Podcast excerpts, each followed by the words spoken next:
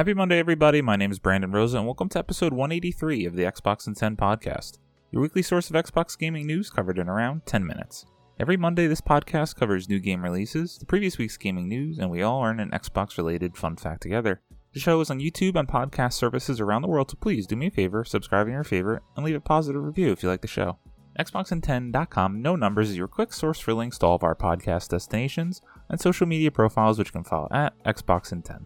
To start, let's talk game releases. The big game out last week was Evil West, and the games coming out this week include Speed Gunner Ultra, The Night Witch, Soccer Story, Gundam Evolution, Astronaut, Megalon 11 Until the Last Plane, Sword of the Vagrant, Warp Drive, New Joe and Mac, Caveman Ninja, The Callisto Protocol, and Marvel's Midnight Suns. Now to last week's biggest news stories, and we have seven to cover this week. Number one, Xbox expects the next generation of consoles in 2028, quote, at the very earliest, end quote. Sean Carey at True Achievements writes, the UK's Competition and Markets Authority, CMA, recently published both Microsoft and Sony's responses to the CMA's issue statement surrounding Microsoft's proposed $69 billion acquisition of Activision Blizzard. In Microsoft's filing, it has been revealed that the console maker believes the next generation of consoles will arrive in 2028, quote, at the very earliest, end quote. The CMA is concerned that if the acquisition was to go through, Microsoft could gain an unfair advantage over Sony if Microsoft was to make Call of Duty an exclusive to the Xbox platform, and that the impact, quote, on Sony may be particularly strong at the launch of the next generation of consoles when both new and existing users decide which console to buy, end quote. In response, Microsoft said, quote, the parties do not dispute that some portion of gamers are likely to reassess their console ownership at the start of a new generation, but they also note that this is an event that only occurs approximately every 8 years, the next generation of consoles are not expected to be released before the fall of 2028 at the very earliest. Unquote. If this is indeed the case, the Xbox Series X and S and PS5 generation will last for 8 years, one year longer than the previous Xbox One PS4 generation of consoles. In that time, however, we could still see some console refreshes like we did with the Xbox One X and PS4 Pro. This isn't surprising, but very early confirmation at best. and We won't see a new generation of consoles until easily 2029 or even 2030, which is crazy to think about, but we will certainly get a mid generation upgrade a la Xbox One X and PS4 Pro, with a lot of rumors suggesting that we could see that in the next two to three years. Number two, report the FTC might try to block Xbox's Activision Blizzard acquisition.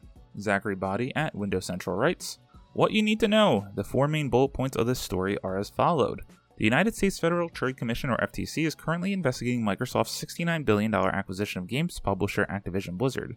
According to a new report, sources familiar with the investigation suggest an antitrust lawsuit isn't an impossibility. The FTC commissioners have yet to vote or even to meet with lawyers from Microsoft or Activision Blizzard to discuss concessions, however. If an antitrust lawsuit is eventually filed, Microsoft and Activision Blizzard's deal could be threatened. I just wanted to hit the main beats of this story as we continue to report on it week in and week out. It is becoming exhausting. Time will tell if this deal will go through. This one is obviously a big concern for it, but my gut is still telling me that we will see them be acquired early next year. Number 3. Call of Duty Warzone 2.0 hits huge player milestone in just 5 days.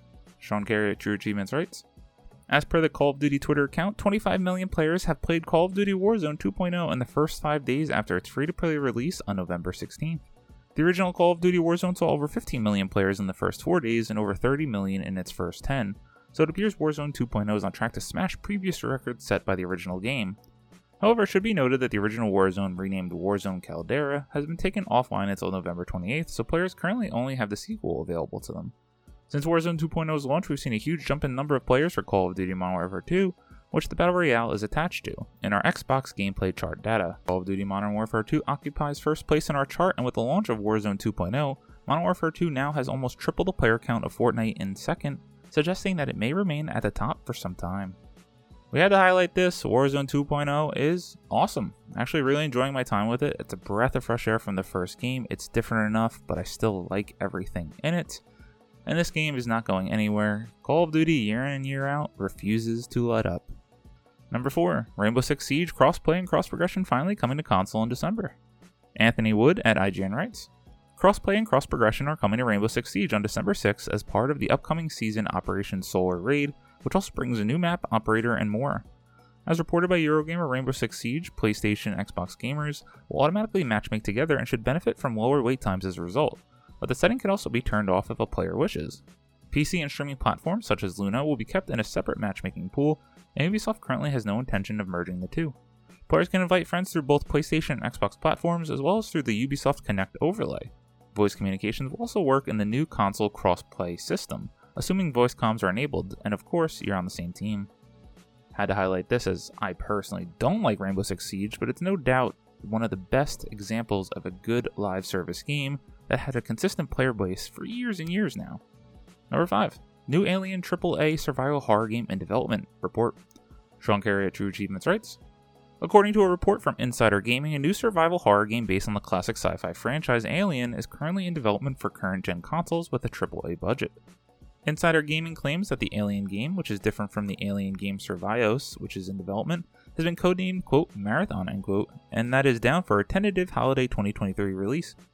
Insider Gaming was unable to verify the developer behind the project, but says the game is a survival horror title that will apparently take inspiration from other games in the genre, such as Resident Evil and Dead Space. In addition to Marathon, Insider Gaming sources say that the sequel to Alien Isolation is also currently either in development or in the process of being pitched. So obviously, this is rumor, this is report, so we'll take all this with a grain of salt, but this is cool as I love survival horror, but my one shame is that I've never seen the Alien movie. Let's see what this is all about as we're going to get so much AAA horror starting with Callisto Protocol this week and then early next year. Number 6, Ubisoft PC games returning to Steam starting with Assassin's Creed Valhalla. George Yang at IGN writes Ubisoft PC games are starting to come back to Steam next month. On December 6th, Assassin's Creed Valhalla, Anno 1800, and Roller Champions will be available on the PC storefront. A Ubisoft representative wrote in a statement to Eurogamer We're constantly evaluating how to bring our games to different audiences wherever they are providing a consistent player ecosystem through Ubisoft Connect. Assassin's Creed Valhalla, Anno 1800, and Roller Champions are among the Ubisoft titles that will be releasing on Steam.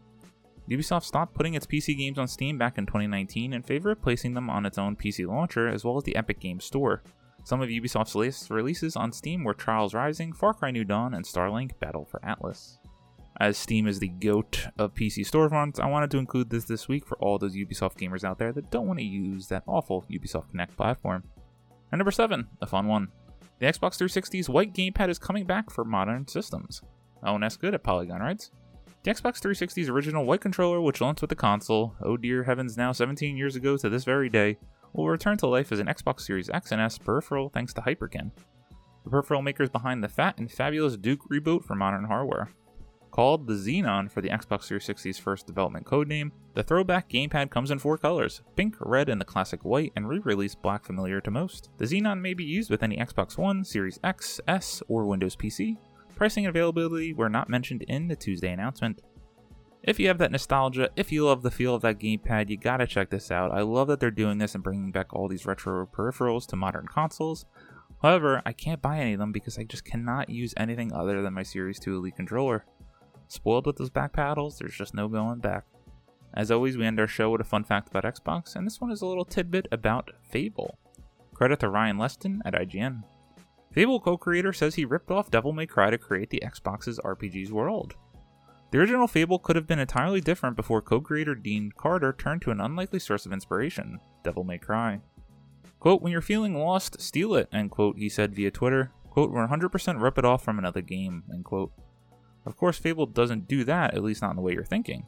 The themes, ideas, and story of the 2004 RPG are entirely different from Devil May Cry, but the game's creator revealed that it almost spiraled out of control until he turned to DMC for an idea about the game's scope. Quote, How did the world of Fable become that size? Because I played Devil May Cry and noticed that the world was something like 82 zones, end quote, he explained. Quote, it didn't seem excessive. It reused and recontextualized areas. It worked for a relatively short but high quality game, end quote. Carter goes on to explain how that helped. Essentially, he copied the way DMC used these zones in order to map out the world of Albion. Quote, I literally counted the number of zones, the size of the zones, and the average time spent in those zones and used that to block out the entire world of Albion, end quote. He said, quote, at the time we were spiraling out of control, convinced we had to make something big, whatever that meant, end quote.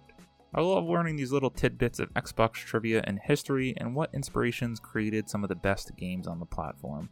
If you're a Fable fan, maybe you also like Devil May Cry and you didn't realize there was a connection. Thank you all for listening to the Xbox in 10 podcast, your weekly source of Xbox gaming news covered in around 10 minutes. If you like the show, please subscribe to your favorite podcast service, share with your friend, leave a review, and follow on all social media at Xbox in 10. This past week, I've only been playing two games, but I played a lot of both. First on PC, Warzone 2.0. As I said earlier, it is excellent. Love playing that game with my friends. And as of today, I have beat God of War Ragnarok. What a commitment to excellence that game is, and my god, do we need games like this on our platform. Xbox, you need to deliver with the first party. Sony is just continuing to deliver heavy hitter after heavy hitter. My name is Brandon Rosen. You can follow me on Xbox at Bros93. Hope you all have a great week. Stay safe and keep on gaming.